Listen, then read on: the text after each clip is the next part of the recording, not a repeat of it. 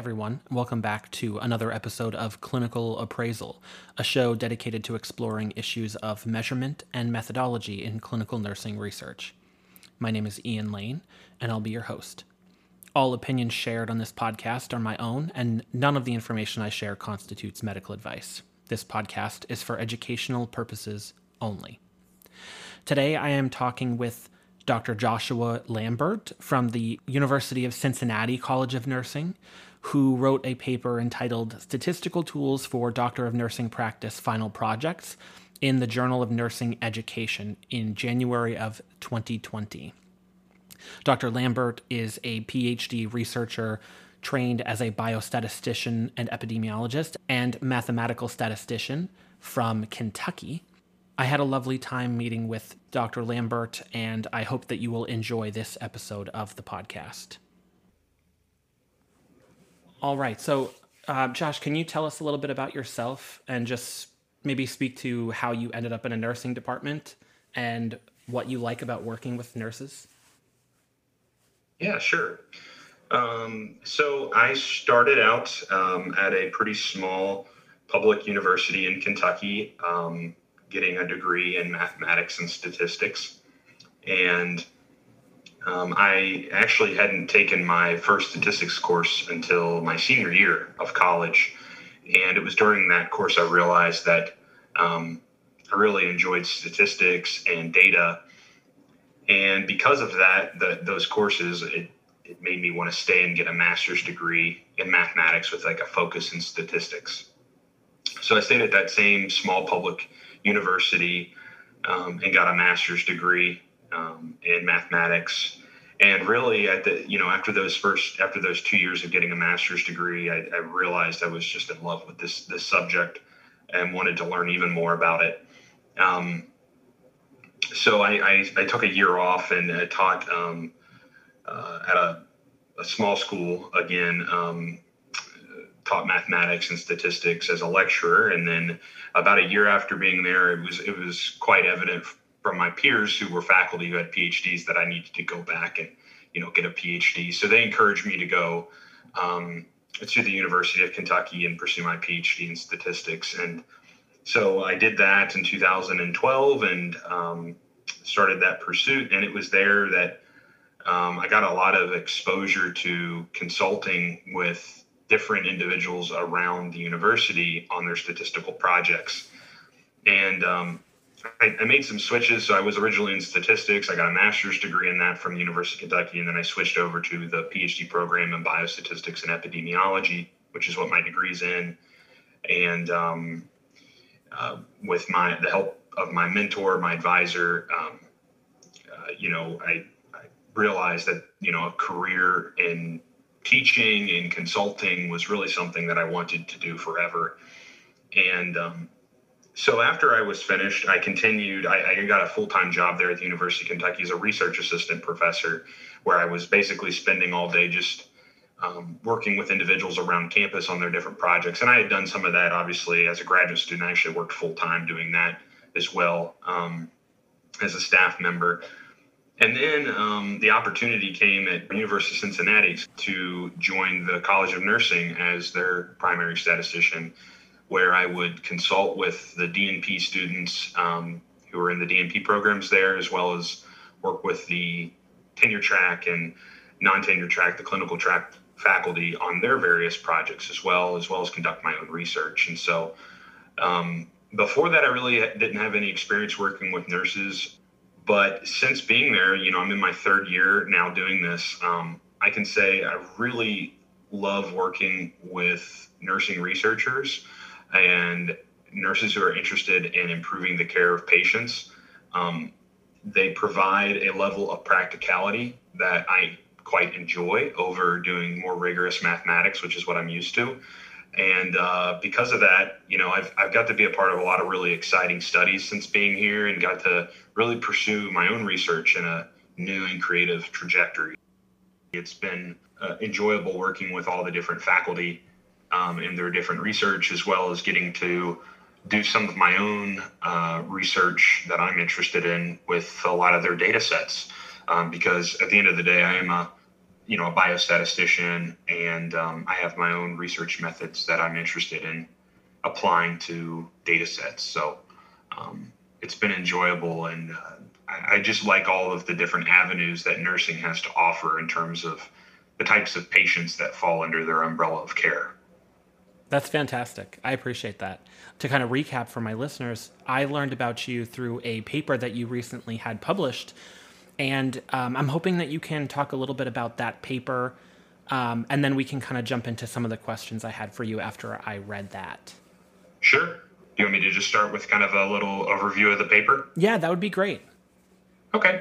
Yeah. So um, the name of the paper is Statistical Tools for Doctors of Nursing Practice Final Projects, or I guess you could call it capstone projects, um, depending on where you're at.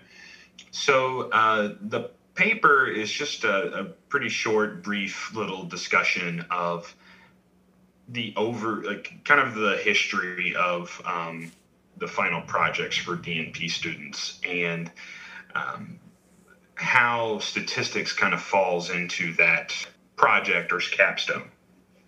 And since uh, arriving here at the University of Cincinnati, I noticed that DNP students, as well as DNP faculty, um, clinical track faculty, as well as um, tenure track faculty, really had different beliefs centered on whether or not statistical methods are really appropriate for DNP final projects or capstone projects.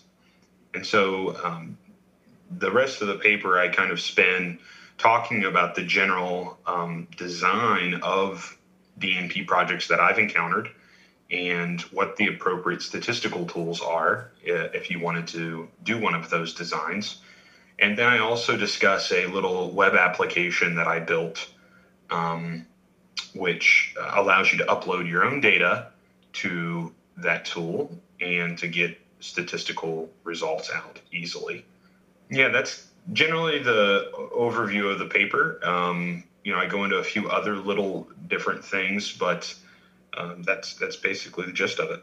That's perfect. So, you know, it's interesting. Um, I read through this paper a couple times in preparation for this, and one of the things I noticed in the beginning, you do sort of allude in those first few paragraphs to this growing confusion that you had as a new I, I don't know how new faculty you are now, but mm-hmm. new to the nursing department and sort of witnessing these discussions between types of faculty and uh, about types of students in the doctoral program in regard to these statistical test applications. So, what was that process like for you? And as a statistician, what led to the desire to write this editorial? Yeah, so early on uh, there as a, as a new faculty member, you were, you were right on about that description at the University of Cincinnati. Um, I had a, a colleague who I would speak to frequently who was the director of the DNP program. And uh, he kind of brought this topic up to me repeatedly. And we would speak about it, uh, speak about you know the appropriateness of statistical methods for DNP projects, whether they're needed or whether they're not needed. It was through that those conversations with him, and then with other faculty members as well as students, um, I kind of realized that I think there's uh, kind of I, I realized that there's just a great deal of confusion around whether or not you really need a statistical method for your DNP project or not. Mm-hmm. And um, you know, again, being relatively new to this area, um, I, I wasn't always I, I, really wasn't totally aware of what the typically was happening in the DNP um, for a capstone or a final project. And so through the remaining, you know, through basically the first year, I feel like I had a pretty good idea of it, and that's what led me to, you know, uh, write this and to also um, kind of describe that frustration between whether you need to do it or you don't need to do it, but then also um, to give individuals a place to go where they can feel comfortable, you know, uploading uploading their de-identified data, getting a basic statistical result, and getting an interpretation along with it as well. Right, without them having to say learn how to program in R or something like that. Exactly. I mean, so yeah, exactly.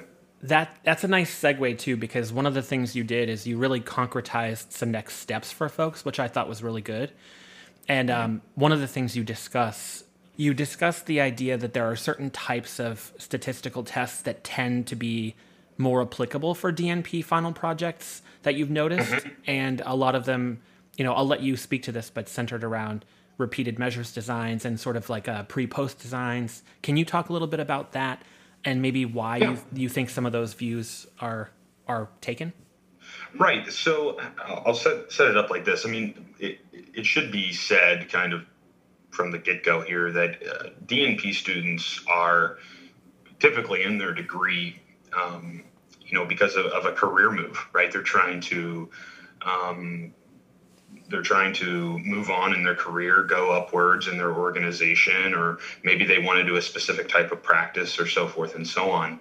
So there's they're doing these for a lot of reasons, and and from what I've noticed, a, a lot of the students are students who are they tend to be a little bit older than the general, you know, the normal student. Um, they tend to maybe have children or significant others that they're juggling along with their with their program, right? And so all of these constraints really make doing a DNP program really difficult um, as a university. And so you're trying to, as a university, create a process which is rigorous, but then, but with also kind of some um, guide rails or, or, some guidelines, so to speak, um, that will allow the student to kind of complete a project that's rigorous, but also in kind of a nice and easy fashion, so to speak um, that they can do in a reasonable amount of time. And so the pre post design is one that can be completed with relative ease, if I'm allowed to use that word. Some mm-hmm. students probably won't agree with me on that, but um, it can, can, be completed in a, in a relatively short amount of time, specifically in one setting where you were to possibly give um, a cohort of nurses per se on a unit or on a floor somewhere a pretest about some information that you think they should know more about. Um, and then you would complete the pretest, then educate them uh, using an education that you've created, and then um, give them a post test right after and see how they've improved. And um, so I, I found that that's typically the most common type of design for these DNP projects that students are completing. Um, again, they can be done in an afternoon, um, and you're able to see kind of immediate results about how your um, educational tool is improving the quality of their um, education, their knowledge, as well as maybe their confidence. And so that's why, um, in my opinion, the pre post design is probably the most preferred amongst this group of um, students, these DNP students, is because it's, it's easy to implement. And um, also is, is kind of easily to it's easy to kind of see effects of what has happened um, related to again their education of choice. What now, now to talk a little bit more about the the paired nature of this um, it, it's important to know um, from a statistical perspective you're also doing yourself a huge favor by doing a paired design so typically, and, and, and this happens a lot, um, or in, in, in, a lot of different experimental situations, we typically have two different groups, two distinct groups of individuals. One that may say receives a placebo, and the other receives some sort of drug or intervention, right? And we want to look and see if there's differences. There's massive problems with that type of a design because we have different people, right? And different people, um, people aren't like mice. Um, people don't behave like mice they don't um, respond to treatment like mice. They don't do almost anything like mice, or much for that matter, they don't uh, react like plants either, which lots of statistics was originally developed to measure differences in plants and mm-hmm. agriculture. So there's a huge problem in that type of design. And again, it's because you have heterogeneity of your samples. Those samples are different, um, a lot more different than just the thing that you're wanting to uh, perturb, which in the paired nature of the study also is, is, is, really resolves that because what you do is you use the subject as their own control, right? you begin the study by asking them a, a, series of questions about their knowledge and confidence, and then you give them, you perturb them, you give them this education, and then you um, ask them again uh, their post confidence and knowledge questions, and, and they usually perform much better. And so the difference that you see, you can assume or infer is coming um, only from the thing that you've perturbed them on, which is their um, again this education that you've given them and it's not due to any other factors. So that's another reason why the paired design is really nice. It's easy to implement and also the differences that you see you know are coming due directly to the education you've given and not to some other human related element that we can't always control. Right. I can tell you i did a recent um, integrative review that i am currently working on refining on a similar question of like how how DNPs are currently trained, if at all, in certain types of research, and um, and what types of research methods are well suited for their practice after. Uh, it's a little bit of a tangential question to that, really. But one of the things I can confirm is that in the literature on that, over the last 15 to 20 years, there's been a great consensus that the pre post design is a pretty good design. It's a pretty good choice for a lot of the DNP final projects that are out there. So that's actually pretty consistent in the literature, which I think is a good thing. Although I think that you uniquely, as a statistician, really bring to light more specifics about this. And one of the other things I can say as well is that um, nurses have been talking in the literature for a while about DNPs conducting work that will derive internal evidence.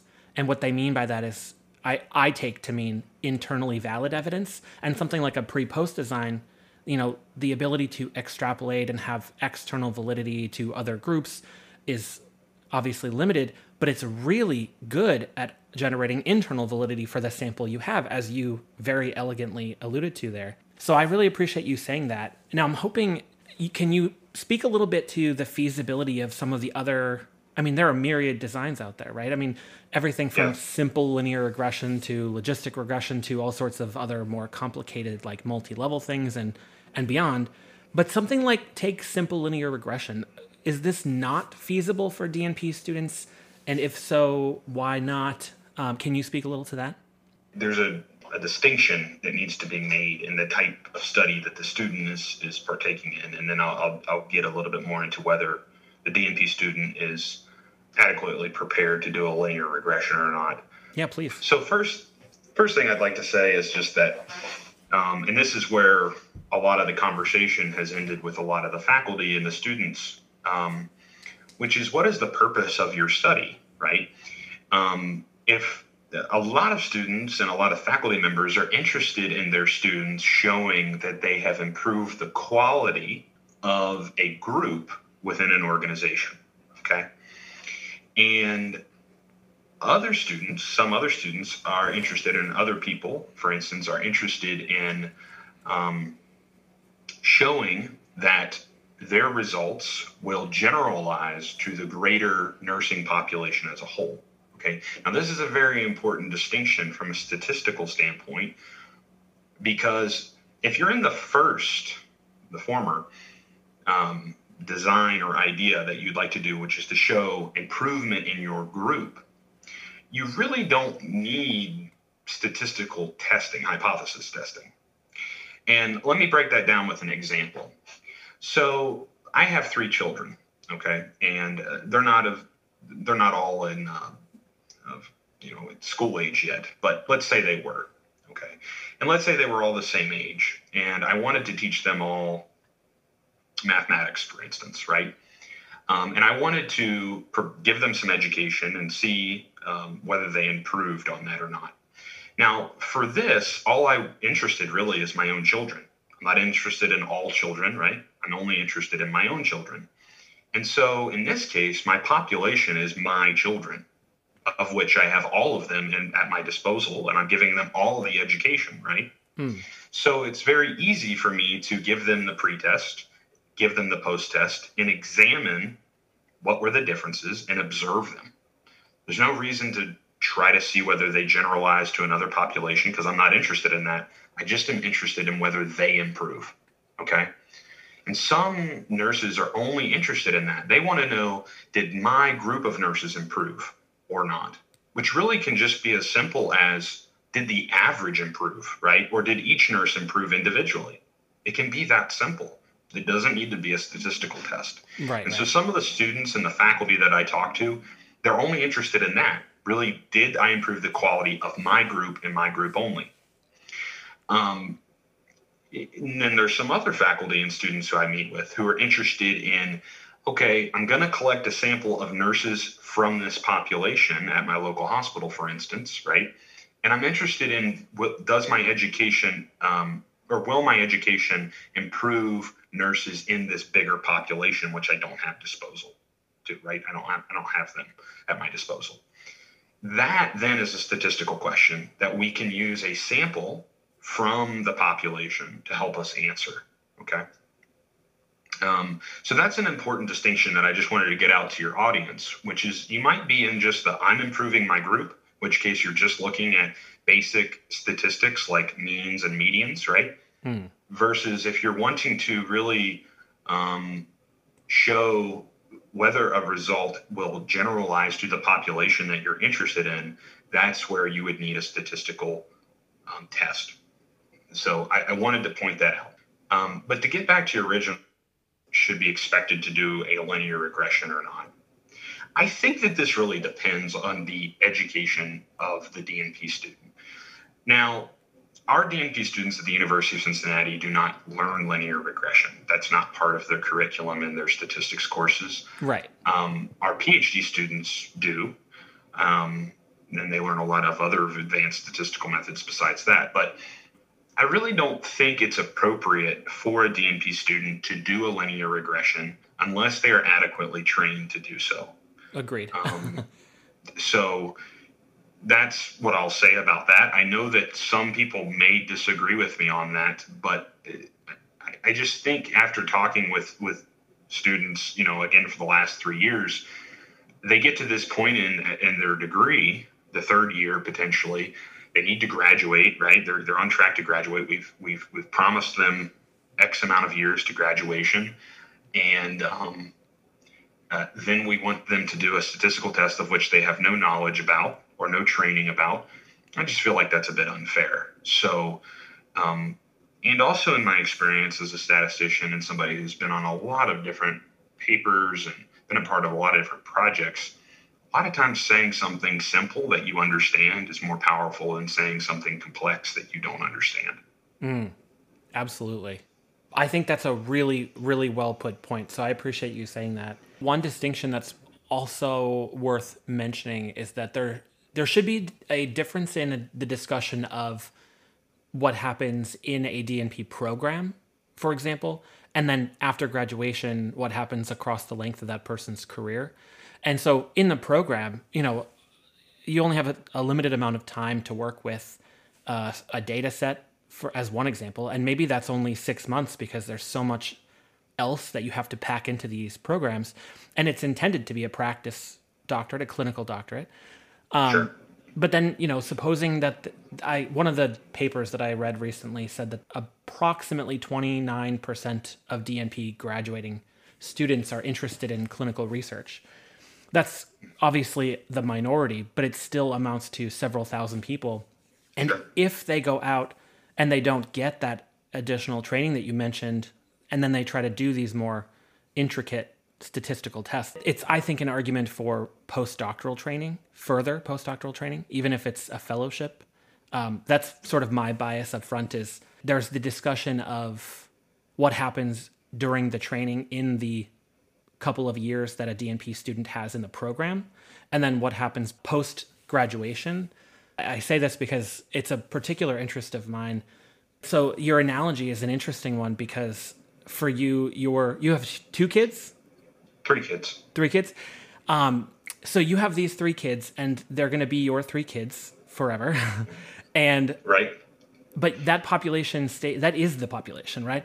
But That is the population for me. Right. So suppose you're a DNP graduate who's not looking at your nursing staff, let's say you're looking at like, I don't know, you're a, a hepatology nurse and you're looking at liver patients, you're going to have a, a dissipative structure that is a different incoming sample of people into your institution across time. And if that person wants to make generalizable conclusions from their data to the larger population of liver patients and whatever condition they're looking at, you know, it, it gets kind of hairy because they may not have a population. So obviously, you know, we're getting a little bit in the weeds, and I, am not trying to push back at all. I think your your point no, is no, very no, well taken. But what do you think about you, you, about that so yeah. far? No, yeah, I, I think you're right on. I think traditionally, though, the the nursing, you know, that whether it be the BSN, the MSN, or the DNP, you know, student um, or graduate, isn't been historically expected to do those or answer those types of questions. Oh, very true. What I believe personally, since being here in the College of Nursing and also working previously with colleges of medicine and lots of different, you know, uh, types of individuals, and, and also working in a healthcare at a, at a university that had a, a big healthcare uh, system, who which employed nurses um, to do to answer a lot of questions that you just described. Mm. Um, I think that the future of nursing is going to be increasingly more centered on being able to do more and more data science activities.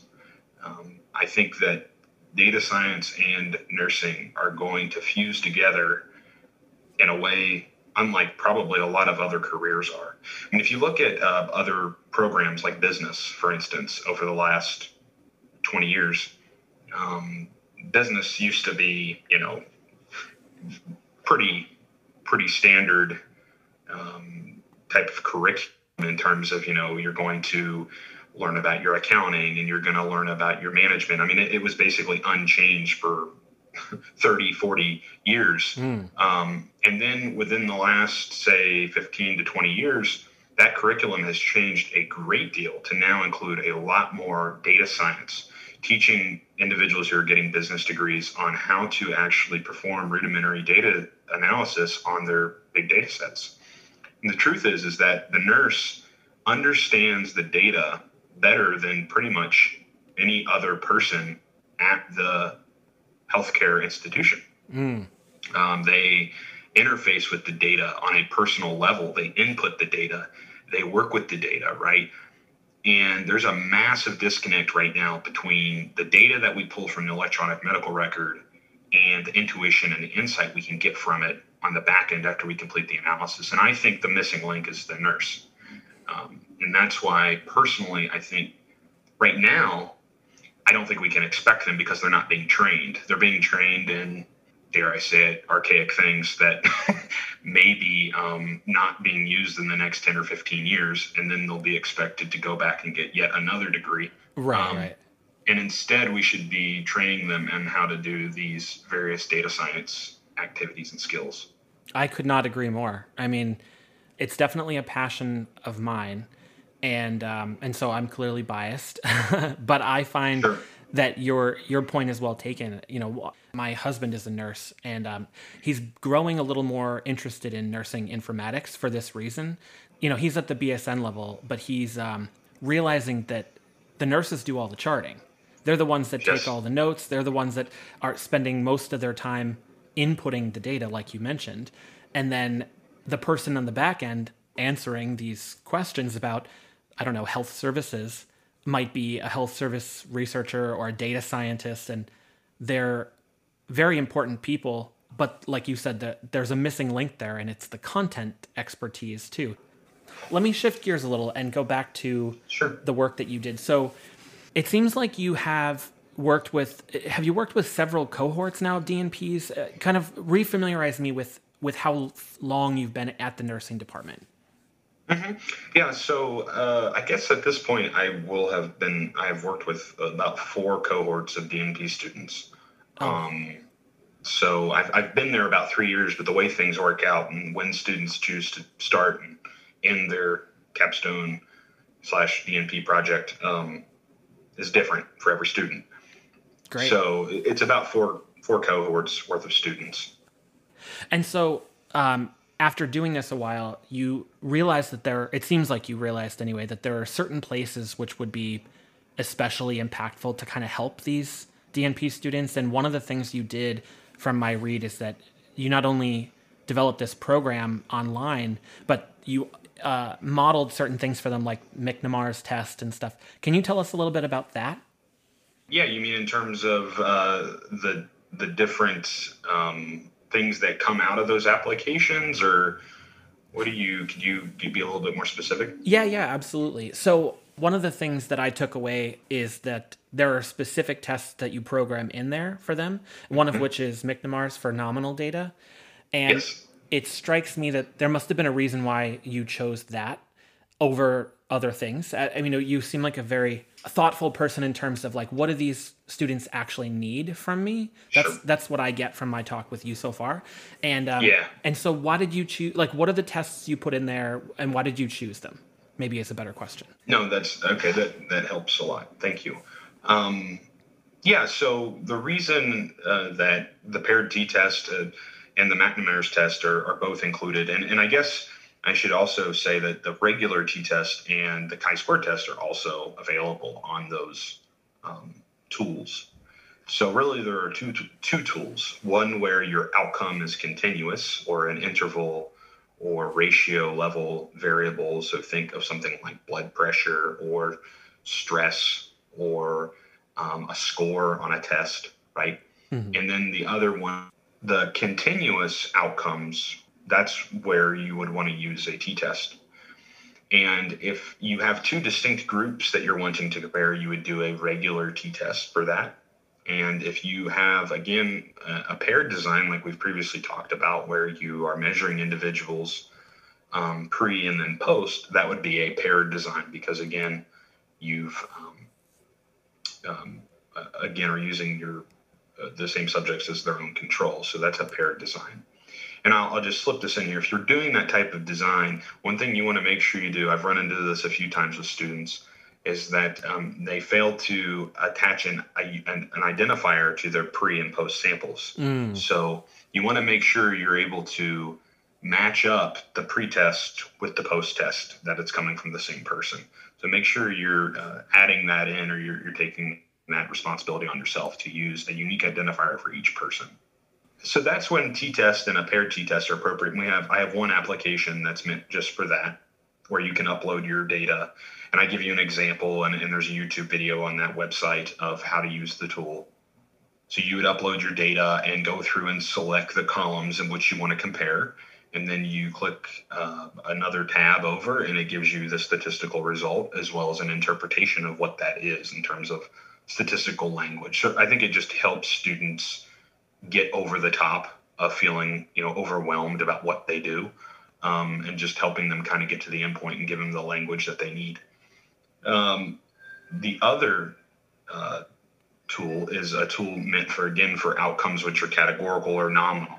In those cases um, again you typically will have two groups or you'll have pre-post design. So if you have two groups and you're wanting to compare a categorical response you would want to do a chi-square test of which that tool can do. And then um, if you have a pre-post design that is a categorical response, like they either got it right or they got it wrong, they passed, they failed, something like that, pre to post, then you would want to use what's called a McNemar's test. And that tool does both uh, of those. So there's two tools, one for continuous outcomes, scale, interval, um, you know, information or variables, and then another tool which is meant for categorical outcomes that uh, you would use either a chi-squared or a McNemar's test on. Do you mind if I ask you one more question about your program? Sure. I'm sure there are many different ways to answer this, but what would be one benefit to your students of using that program over something like SPSS, for example, which can do some of these things but are is simpler than like learning how to program, for example? Uh, well, the main benefit is that my tool is free. Um, That's a good point. And that that's really the the biggest. Uh, I'm I'm you're never going to hear me recommend my tool over SPSS or any other statistical tool. I mean they're they're superior. What I've found though is not all students have that training to use SPSS, and so right. not only is there a, a a price barrier for them. There's also a training barrier for them. And as an educator, I am an advocate of free and open software so that our students can learn and um, you know get prepared for the working world.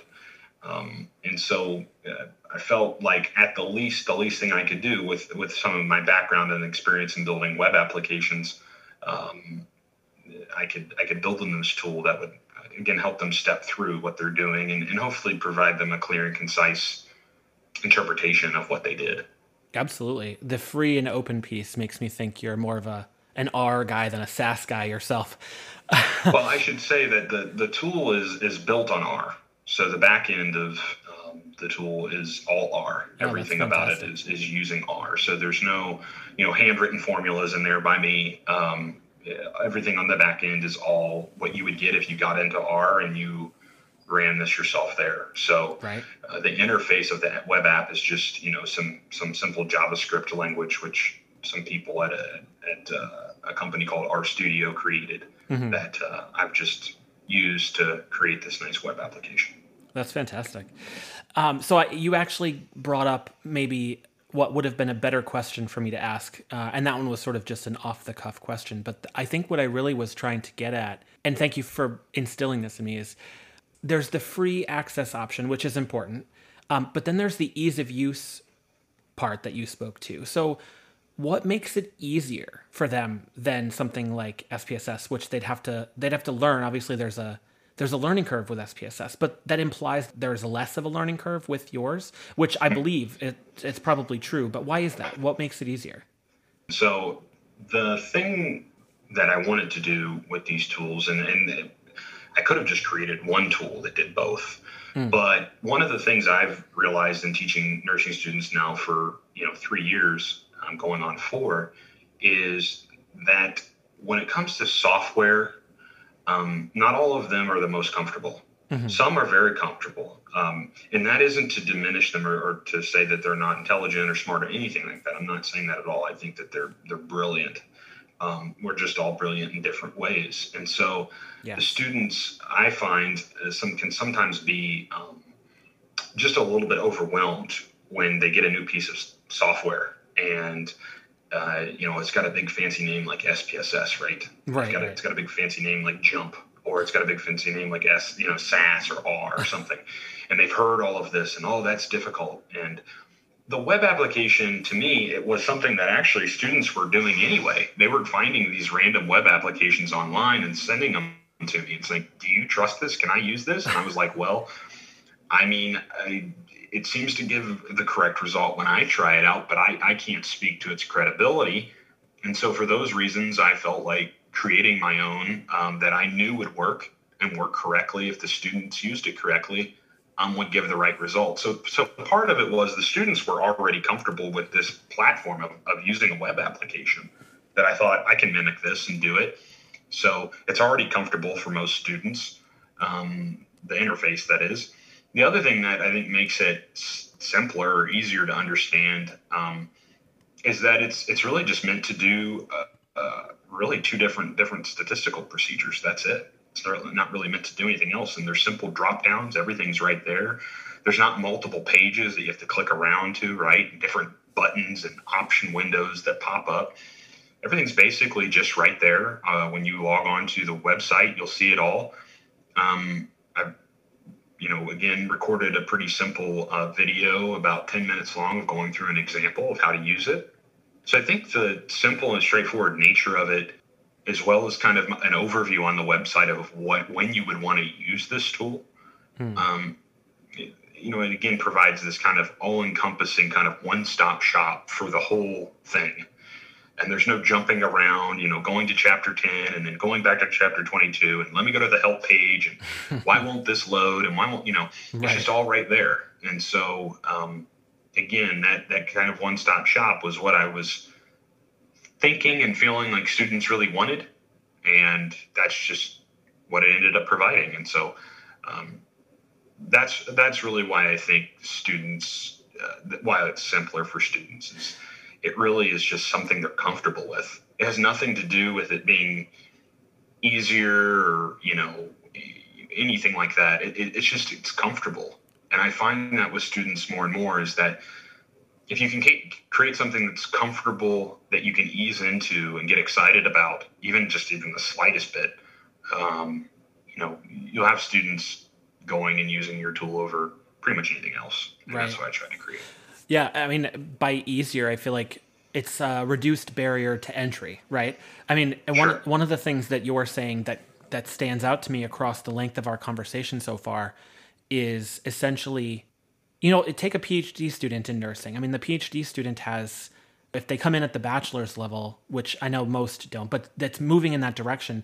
If they come in at the bachelor's level, it's like a typical PhD. It could be five to six years, um, maybe a year longer at the max. You know, and so they have the time to really dig into some of the nitty gritty in this area. Um, but to your point, the DNP student, in the small amount of time they have to do a final project, and to to not only to to conduct it, whatever it is, but also to learn how to analyze it. You know, even with the help of somebody consulting with them, which they're bound to have, there's still this barrier to really, you know, barrier to entry. And for mm-hmm. something like SPSS, which is simple, but it's also there's a, a learning phase which takes time. And one of the things I'm hearing, and correct me if this is wrong, is that that's part of the hindrance of or the cumbersome nature of trying to do more types of statistical competency training in this this cohort, this group. Yeah, and you know, at U- University of Cincinnati, and I know at a lot of other places, um, the students don't spend any time learning SPSS um, or any other statistical software. Mm-hmm. Uh, in their DNP program. They may learn some other software that's included as part of their book that they're using, but they're they're getting any real hands-on experience with doing statistical analysis and real statistical software that mm-hmm. you could go out and buy and really do anything sophisticated with.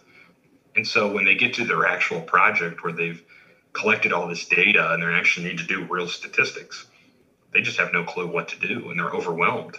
And right. so, um, yeah, I, I think uh, you're right on that. That is a major barrier. It's just overwhelming. And so, I, I tend to be a lot of the students' good friends by the time that they're done. Um, you know, I, I believe helping that. them, yeah, helping them get through their uh, what they feel like is a major hurdle in 30 or 45 minutes, typically, right, is um, something that they usually walk away just blown away with, and and that's what I wanted to do with the application, and and some of the reception I've gotten back from people, you know, around the country about it has been hey, this is really great. This is exactly what we need. Um, you know, we just need something simple that they can plug their data into and get a result out so that we know we're being, you know, checking off the scientific box, so to speak. But back to our original conversation, you know, I, I do think the DNP students should be spending more time learning statistics um, and specifically learning how to really do real world statistics and data analysis. Yep. I just think that it's going to be a part of the future. I agree. I mean, we're let me caveat this with I am definitely not a statistician, but as someone who's passionate about methods and statistics and speaking with a statistician, we're clearly biased. I personally believe that the the motivating impetus for the development of the DNP was to translate evidence-based practices into whatever clinical world the, the DNP inhabits. But in order to do that, you have to work with data. But in order to work with data, you have to know what to do with the data. And you can always bring a consultant on, assuming there's sure. a consultant who has, you know, uh, a sufficient amount of content knowledge to help you, or if you have the time to bring them up to speed. I mean, there uh, there are a lot of, I think, reasons to instill these in the DNPs themselves. And I think that one of the biggest impacts of the DNP in the future going forward is going to be to to really have a bigger impact in terms of implementation and evidence-based translation which I mean there's this implication and I'm getting off track but I apologize. There's this implication in the world of nursing research that is it kind of goes like the nurse PhDs doing research will generate evidence and then the DNPs will apply that evidence. But yeah. application often requires another level of research. And that is something that DNPs are very well suited to do. They're very intelligent. Yes, they are. Yeah. And, but, you know, something like um, the example I would give is when I first learned what a t test was, it seemed completely overwhelming trying to learn the formula, which in retrospect is uber simple. But when I was first learning it, it's like a foreign language, and it, there is this barrier to really to doing any even nominal statistics. Um, I guess that's the the wrong word to use when I'm talking to a statistician. Basic statistics. I'm realizing that it's partly this barrier and this sort of uh, reluctance to pursue additional competencies in this area for the DNPs that sort of holds us back in this way. But I think it's important to to move that forward. So first, what yeah. would you what would you say to that? And then I guess the next question I have for you is what are the ways that you think we can enhance some of those competencies going forward? Yeah, and I would respond to that by saying, you know, I totally agree with you in that the the DNP student is trained to interface again with this idea of bringing evidence into practice. And um, I really feel that a time has come when they need to they, they need to start interfacing back with how practice turns into evidence. Mm. And you know, I, I would look no further than Florence Nightingale, which is often she's often credited as the founder of, of modern nursing. But the other thing that people forget as I've as a graduate as a, of a college of public health is that she is oftentimes considered the founder of modern epidemiology and the founder of modern biostatistics. Right. So right. she's credited with really the founding of three um, pillars of our science centered around health. And uh, she really was able to do something. Um, and anybody that's not familiar with her story, I'd encourage you to look it up and, and, and read more about it or, or, watch the number of documentaries that are out there about her she was really able to do this because of her own understanding about all three of those subjects simultaneously, right? She understood some about epidemiology or about this idea, right, of, of prevalence of disease and, and groups that are being affected and other groups that are being affected maybe differently. And then she also understood uh, caring with patients and, and, getting to know their story, right, and, and what those were about. But then she also understood things about data and plotting that data so that she could understand things from that empirical evidence. And that, to me, is the future of the DNP. Um, it is doing that every day.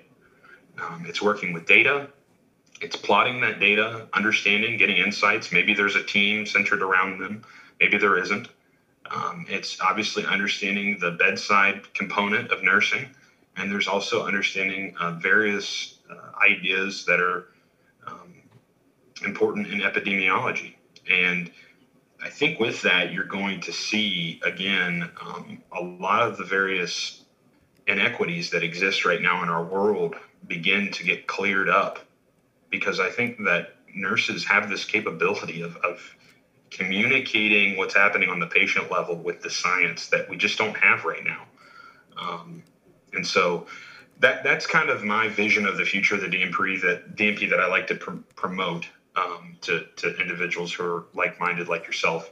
So uh, whether that, that makes it again in the final cut or not, I don't, it doesn't bother me, but um, I think that the way that we move forward with educating the, the DNP student needs to be, um, obviously as a statistician, needs to be, um, you know, doing more data driven activities, doing more um, using more statistical software with real data and actually getting the DNP students, um, you know, feet dirty a little bit and, and their hands dirty and how to actually use this data to drive some decision making.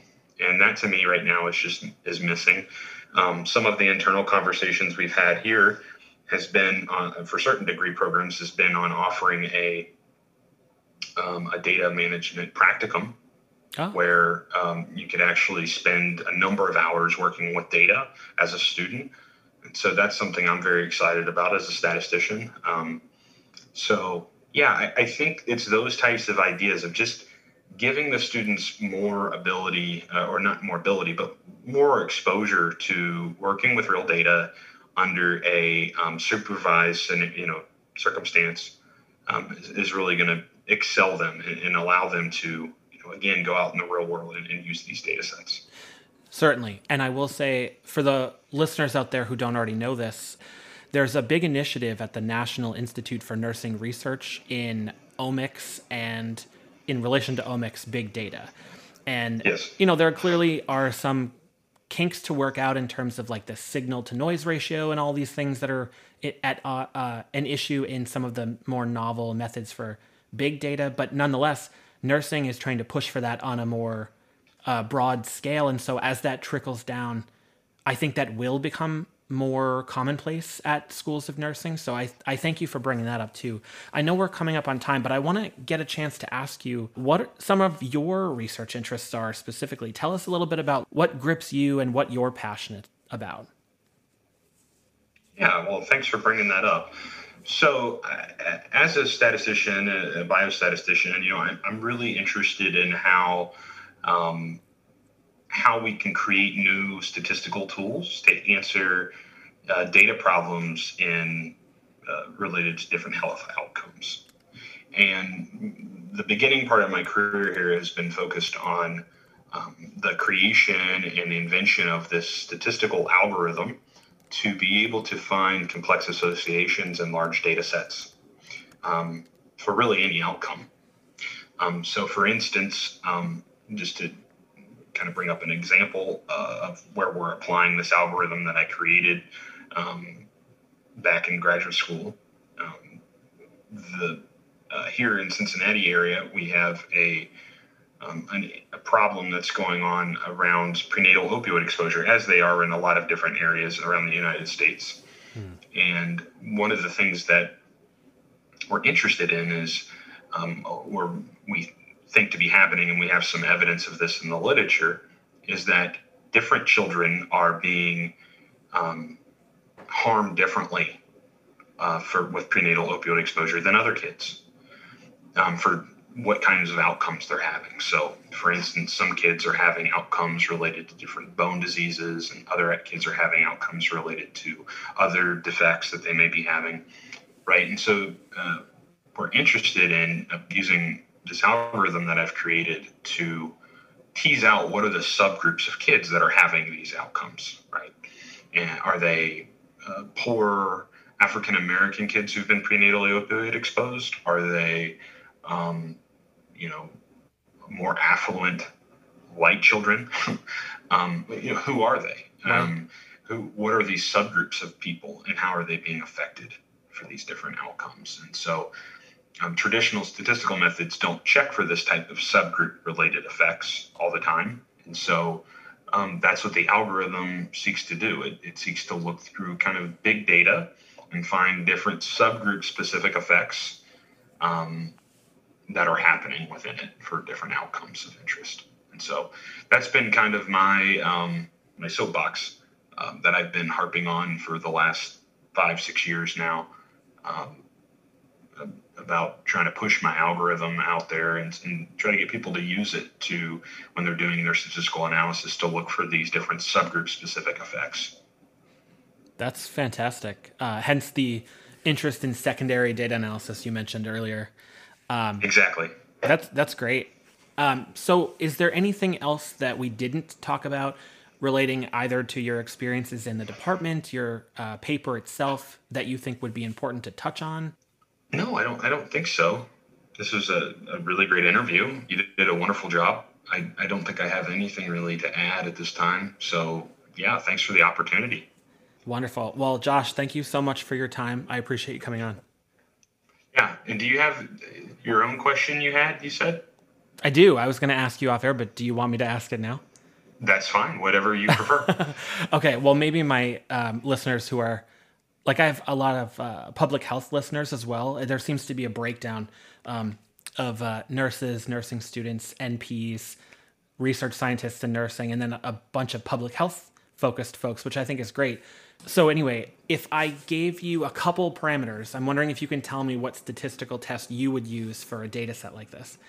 suppose you're looking at within subject time series data, and your data show it needs to be non-parametric because they're it's not following this uh, normal distribution kind of situation, and there are multiple independent variables. So say you're looking at like blood biomarkers in one patient over time. What would your go-to first statistical test be? Let me follow that up with um, what are you wanting to look for in terms of these patterns over time within patients? Are you wanting to see when they reach detectable limit, some detectable limit? Are you wanting to see, you know, cross some threshold or they have different patterns for different groups? I guess that makes it even more complicated because then it, it really depends on um, the other aspect of this is that there's presumably some intervention that's occurring that's that you're hoping to see concomitantly with change. this change. Yeah. Um, yeah. So, say you're giving a medication and you're watching for that. We're trying to lower some biomarker to an appropriate threshold with some intervention. I don't know if that mm-hmm. helps. I'm just making this. It up. does. yeah. Yeah. So there's a, a, It's not really new, but it's it's gotten popular here within the last I don't know five ten years. There's a type of statistical analysis called functional data analysis so you might want to look into that if, if that's something you're interested in. Um, but it, it basically models um, data, which is a function of time. And you're able to kind of pick up on differences um, across groups or really everything you were just talking about. Um, I think functional data analysis would be a place to look. If you're able to convert that to some sort of time to event, data, then you could do survival analysis. So something like Kaplan-Meier or Cox proportional hazard hmm. modeling. But um, functional data analysis is it, it's difficult. You know, it's not going to be something you can um, learn in an afternoon, but um, it, it is something that, that has a lot of promise out there to, to being able to analyze a lot of the health data that we get in, in kind of series over time. Been seeing that being used a lot more. And, and obviously, obviously, I, I, I, would be dismissed if I didn't throw in the uh, um, tagline, the tag word, you know, machine learning. There's lots of other machine learning methods out there right now that um, could probably deal with that pretty well as well. So, but that's a that's a, a pretty broad field, and I'm not being very specific there about which method. But yeah, there's uh, I would probably check into functional data analysis um, depending on what you were doing. That's helpful. I will do that. And to be fair, it was a very broad, ambiguous question too. I um I just earlier I was like I'm gonna get a, get a weird conglomeration of of things and stick them together and be like, here, pick a test. um, sure, yeah. so the, the, truth is, is that there's there's always you know um, five or ten different ways you can do you can analyze data, mm. and some of them are more correct than others. But I'll, I'll go back on what I said earlier. You know, so doing something simple that you can understand is oftentimes more powerful than doing something that's more complicated that you don't understand. Thank you for listening to this episode of Clinical Appraisal. If you've enjoyed this podcast, please share this channel with your colleagues in healthcare. If you'd like to ask a question or share a comment, please email me at clinicalappraisal at gmail.com. And if I ever review a paper you are an author on and would like to join me to discuss the paper or some other work you are doing, please send a note to that same email address. Thanks for tuning in, and I hope you'll join me again next time.